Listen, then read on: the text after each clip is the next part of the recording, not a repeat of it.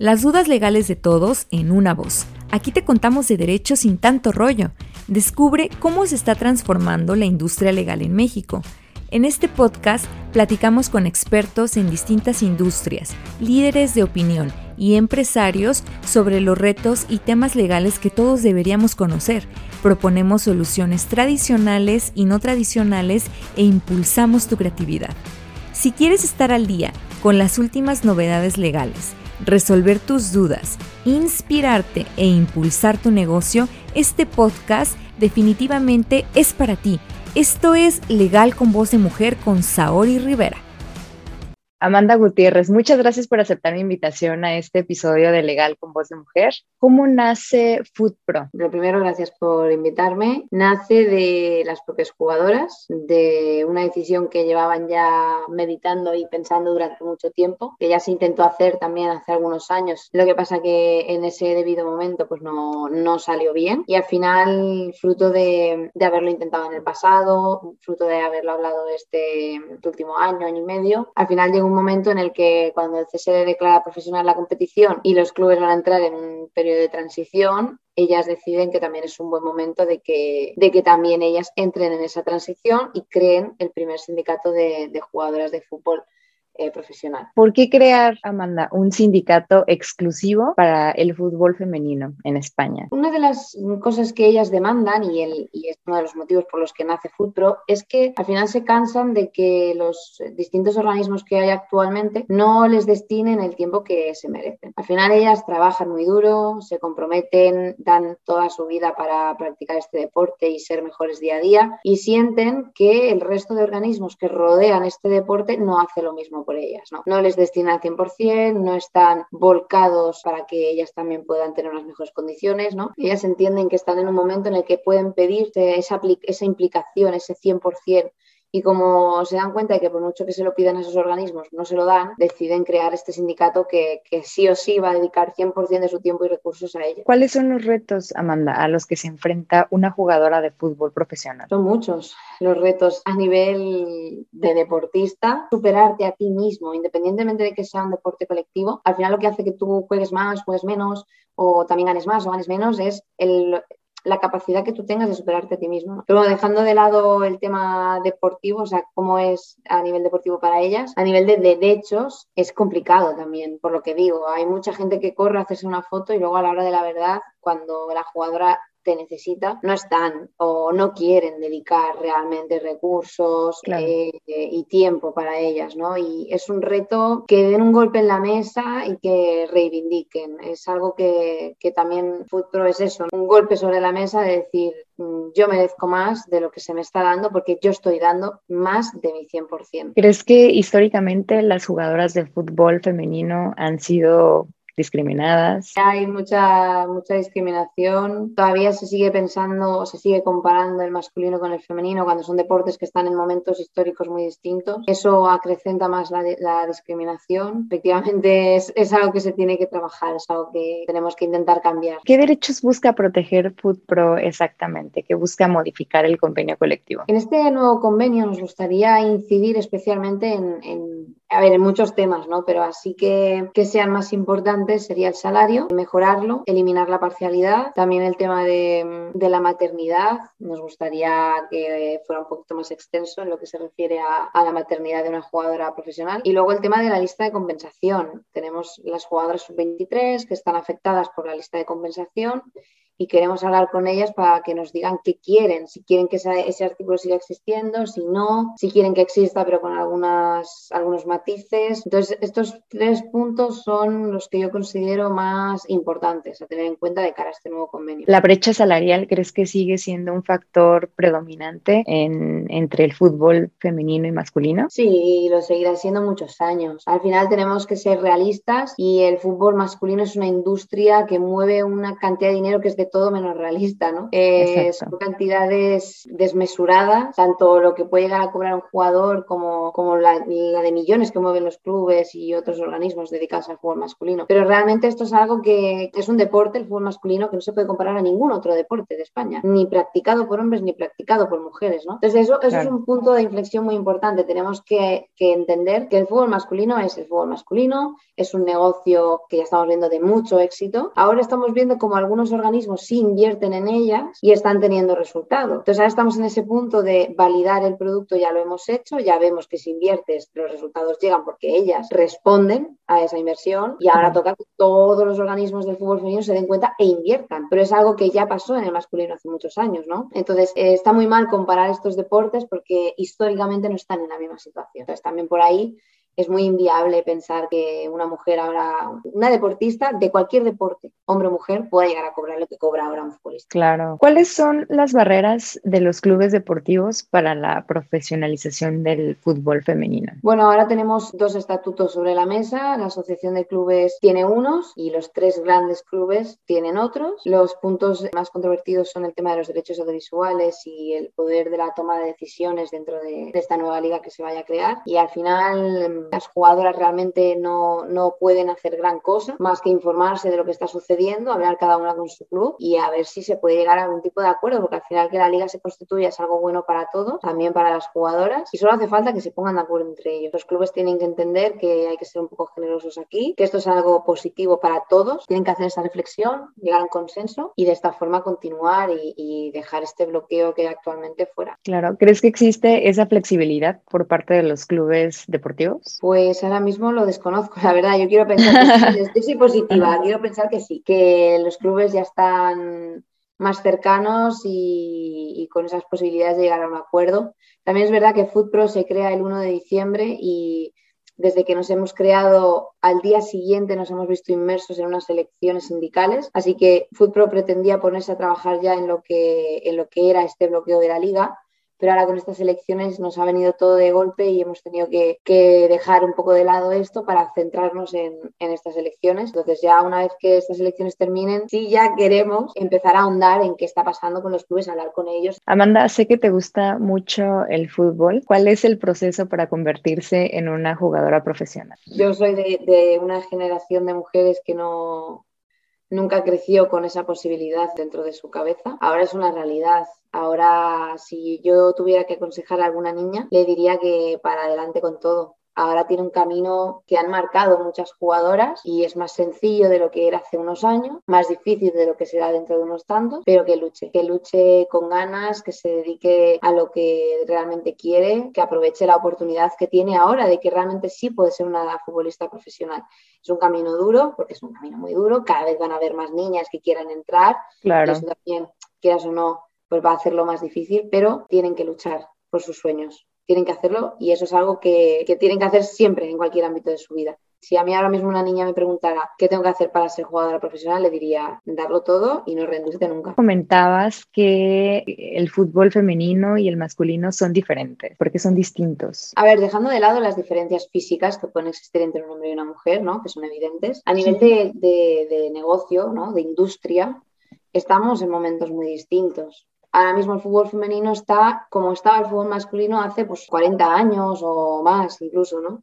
En un momento en el que las pistas algunas no eran ni de césped, ¿no? Los jugadores necesitaban que las marcas confiaran y que invirtieran en el producto. Entonces, no me parece bien que haya gente que lo compare, porque es un poco injusto. No puedes comparar algo que se está creando con algo que ya lleva tantos años de consolidación y progreso. Para nosotras estamos en un momento distinto y necesitamos que las marcas apuesten por esto y además que ahora ya saben que no estás apostando a caballo perdedor, porque tenemos ejemplos aquí en España de jugadoras que han ganado Champions, que tenemos a la mejor del mundo y es una clara demostración de que si inviertes vas a tener resultados. ¿Cuál ha sido la respuesta de las marcas hacia las jugadoras profesional? Sí les han dado. Cada vez hay más marcas interesadas en invertir en deportistas mujeres, lo cual es una noticia buena y esperamos que cada vez se animen también más de las que ya se están animando, porque al final es eso, se están dando cuenta de que invertir en femenino, en deporte femenino, casi siempre da buenos resultados y en el fútbol femenino ya es que es una realidad. porque tenemos un ejemplo como es el Barcelona, que claro, nos lo ha demostrado. Entonces sí, las marcas se están animando, cada vez más marcas quieren invertir aquí y eso es buenísimo, pero que se sigan animando más marcas todavía. Hay jugadores de fútbol mundialmente famosos y que ganan millones de euros por un partido. ¿Las jugadoras profesionales pueden vivir del fútbol, Amanda? Si se aplica rigurosamente el convenio colectivo, me temo que no. O sea, al final el convenio actual establece un salario mínimo de 16.000 euros anuales y permite que se haga una jornada parcial ficticia del 75%, lo que deja el salario en 1.000 euros mensual, que aquí en España estás por debajo del salario mínimo interprofesional. Se supone que quien cobra por debajo de ese salario mínimo interprofesional no puede vivir de ese trabajo. Claro. Las personas que hoy en día estén cobrando por ahí no pueden dedicarse a eso, y más si tenemos en cuenta que el fútbol es un deporte temporal, es mucho más corto que cualquier otra profesión. Entonces, tú imagínate estar estos 20 años que puedes durar como deportista cobrando 1.000 euros, cuando te retires, ¿qué te va a quedar? Nada. Entonces, todavía hay que mejorar mucho este convenio colectivo para decir con la certeza clara de que sí, de que pueden vivir de esto. Pero de momento, mientras siga existiendo este convenio colectivo, me temo que no. Hace unas semanas, una jugadora española ganó por primera vez el Balón de Oro. ¿Cómo impacta este hecho en la lucha para mejorar las condiciones laborales de las futbolistas? Hombre, es algo positivo, muy positivo. Además que Alexia Putellas es una jugadora que tiene la cabeza bien amueblada y suelta un discurso en el que, bueno, que FUTPRO está totalmente de acuerdo con el discurso que ella hace. Claro. De que ya no hay excusas. Es lo que ella ha venido diciendo, ¿no? Se ha demostrado que cuando inviertes en ellas, los resultados llegan. Tenemos este club que lleva tiempo invirtiendo en femenino y realmente si echamos la vista atrás, no ha hecho grandes fichajes o ha cambiado la plantilla entera, simplemente les ha dotado de una infraestructura y las ha profesionalizado, ha hecho su sección profesional y manteniendo el grueso del equipo intacto, porque es que hasta el mismo entrenador, las mismas jugadoras, quitando uno o dos fichajes, ese mismo equipo es el que te ha ganado una Champions y dentro de ese equipo una de ellas es la mejor del mundo actualmente. Claro. Esta es la prueba de que invertir en ella va a darte resultados. Entonces, que Alexia Putellas haya conseguido esto es algo súper importante para toda España, para todas las mujeres deportistas y sobre todo para todas las futbolistas. Y es que ella es el ejemplo a seguir de todos los clubes. ¿Crees que aún existen prejuicios o estereotipos hacia el deporte femenino en general? No solamente el fútbol. Claro que sí, pero por lo mismo hay la ignorancia, siempre la vamos a encontrar en todas partes, en el fútbol, pero también en todos los deportes. Y siempre vamos a encontrar todavía personas que tienen esa ignorancia de decir que las mujeres, por el simple hecho de ser mujeres, no podemos hacer lo mismo que un hombre o que lo haremos peor, ¿no? Esta cultura todavía existe en España, lamentablemente. Sí que es cierto que cada vez se ve menos, cada vez esa gente ignorante se manifiesta menos porque entiende que ya a nivel social no tiene sentido su discurso. ¿Crees que algún día el fútbol femenino va a vivir el momento que está viviendo actualmente el fútbol masculino? A nivel de éxito, sí. Sí creo que vamos a tener una selección española con muchísimos éxitos porque alucino cada vez que veo jugar a nuestra selección, y también creo que a nivel de fútbol español, a nivel de liga, si se constituye la liga profesional y hacemos las cosas bien, invirtiendo en ellas, podemos llegar a posicionarnos como una potencia en el fútbol femenino, sí lo creo. Ahora, a nivel de mover esa cantidad ingente de dinero, no sé si llegaremos y no sé si deberíamos llegar, porque hay una parte cuando mueves tanto dinero que olvida la